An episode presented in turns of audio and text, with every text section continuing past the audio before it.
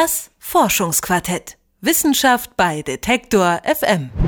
Beim Fußball geht es um Teamgeist und Zusammenhalt. Und es könnte so ein herrlicher Sport sein. Doch dann bekommen die Zuschauer im Stadion oder vor dem Fernseher oft noch eine ganz andere Seite geboten. Prügeleien hier, wüste Beschimpfungen dort und dann brennt auf einmal eine Stuhlreihe dank Pyrotechnik. Nicht zuletzt gesehen bei Hertha gegen Rostock. Aber wieso bleibt es oft nicht beim friedlichen gemeinsamen Fußballgenuss? Das untersucht Johannes Behrendt. Er ist Doktorand am Institut für Sportökonomie und Sportmanagement der Sporthochschule Köln und schreibt seine Dissertation zum Thema Rivalität und Fanaggression. Hallo, Herr Behrendt. Guten Morgen. Konkurrenz belebt das Geschäft. Das sagt man ja gerne in der Wirtschaft. Ist das bei Rivalität im Sport nicht auch so? Ja, das ist eigentlich da ganz ähnlich. Wir sehen es oft, dass die Derbys das Highlight der Saison sind und Sie wissen, es gibt Spiele, die sind wichtiger als andere, zum Beispiel Dortmund gegen Schalke, Real Madrid gegen Barcelona oder Arsenal gegen Tottenham. Da geht es um mehr als nur drei Punkte und für die Fans ist es fast wichtiger, den Erzrivalen zu schlagen, als nachher die Meisterschaft zu gewinnen. Vielleicht können Sie uns kurz erklären, wie Sie denn Rivalität definieren. Ja, also wir haben Rivalität in mehreren Kontexten untersucht. Einerseits zwischen Marken wie Apple gegen Samsung oder andererseits auch im Sport. Und ja, Rivalität unterscheidet sich von normalem Wettbewerb. Es ist mehr als nur normaler Wettbewerb, denn bei Rivalität werden sogenannte Vermächtnisbedenken ausgelöst. Das heißt, für die Betroffenen fühlt sich ein Derby so an, als ist es das nächste Kapitel in einer ganz langen Geschichte. Weiteres Kapitel. Und deshalb, weil man denkt, dass man sich auch in Zukunft an das Derby erinnern wird, unterscheidet es sich von einem normalen Spiel. Und und das äh, macht es besonders wichtig für die Identität. Also die Betroffenen denken, dass ein Derby oder jeglicher Kontakt mit dem Erzrivalen das Potenzial hat, in die Geschichte einzugehen. Und diese Vermächtnisbedenken, Legacy Concerns, wie sie im Englischen heißen, unterscheiden Rivalität von normalem Wettbewerb. Aber wie kann man denn Rivalität messen? Das ist eine sehr gute Frage und interessanterweise hat sich die Forschung erst in den letzten Jahren vermehrt mit Rivalität auseinandergesetzt. Das gibt es ja schon eigentlich seit Jahrzehnten oder Jahrhunderten, aber die führenden Sozialpsychologen haben sich erst ausführlicher jetzt damit beschäftigt und jetzt sind sie gerade dabei, Instrumente zu entwickeln. Also man kann das natürlich physiologisch messen durch erhöhte Erregung oder man kann Rivalität zum Beispiel auch anhand klassischer Fragebögen abfragen, wie das Verhältnis von Erzrivalen ist, wie sehr sich ein Spiel, eine Aktivität auf die Identität auswirkt. Also da gibt es in der Psychologie verschiedene Methoden, das zu erfassen. Allerdings noch keinen goldenen Weg und da ist die äh, Forschung auch noch am Anfang und müsste eigentlich jetzt ein sogenanntes Übermaß oder ein perfektes Maß für Rivalität erst noch entwickeln. Aber auch Sie haben ja Rivalität untersucht. Wie sind Sie denn da im konkreten Fall vorgegangen? Also wir haben verschiedene Konsequenzen von Rivalität untersucht. Es gibt ja positive und negative Begleiterscheinungen und konkret haben wir in einer unserer Studien die Intensität von Rivalität gemessen. Das heißt, wie stark schätzen Konsumenten oder Fans die Rivalität zwischen zwei Teams ein. Ganz einfache Skala, eine Skala von 1 bis 10. 1 ist schwach, 10 ist stark. Und mit so einem recht einfachen Maß kann man schon Rivalität erfassen, beziehungsweise ja, das äh, messbar machen. Aber haben Sie sich in dem Zusammenhang auch angeschaut, wie hoch die Rivalität sein muss, damit es überhaupt zu Ausschreitungen kommt? Weil nicht jede Rivalität sorgt ja dafür, dass man sich gleich anschnauzt oder ähm, am schlimmsten Fall auch noch prügelt. Man muss es vielleicht so formulieren. Rivalität hat positive und negative Konsequenzen und gilt als zweischneidiges Schwert.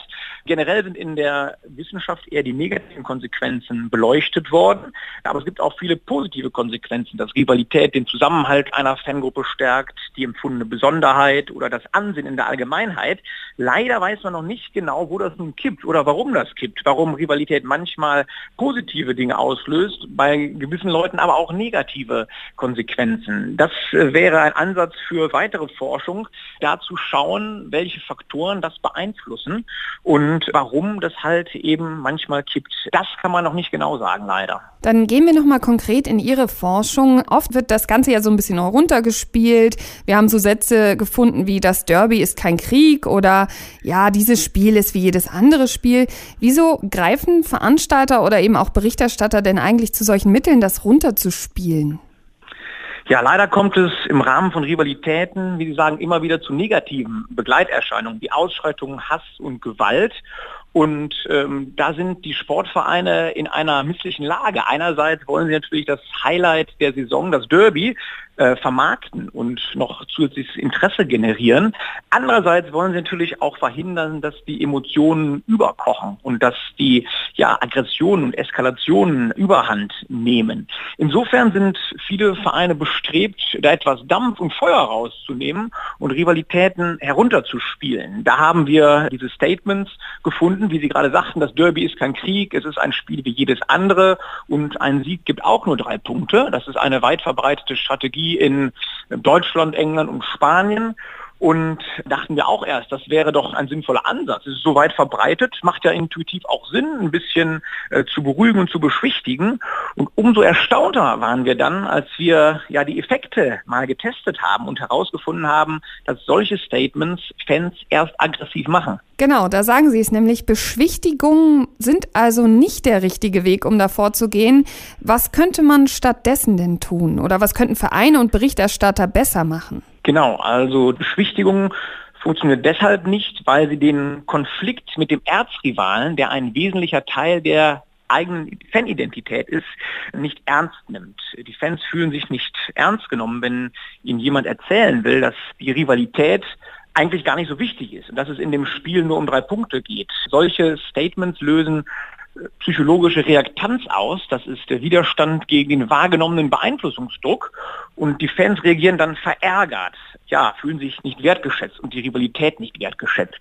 Was man besser machen könnte, haben wir auch untersucht. Da haben wir in die sozialpsychologische Literatur geschaut und dort ein Konzept gefunden, das duale Identität heißt. Dabei geht es darum, das eigene Besondere zu betonen, aber gleichzeitig Gemeinsamkeiten mit dem anderen auch deutlich zu machen. Denken Sie zum Beispiel an Dortmunder und Schalker. Die sind zwar von Grund auf verschieden, schwarz-gelb und blau-weiß, und das will auch niemand ändern. Das muss man also klar machen, dass diese Unterschiede bestehen bleiben. Trotzdem, gleichzeitig sollte man versuchen, auf übergeordneter Ebene Gemeinsamkeiten aufzubauen. Denn äh, Dortmund und Schalke stehen beide für Tradition und stehen auch beide für das Ruhrgebiet.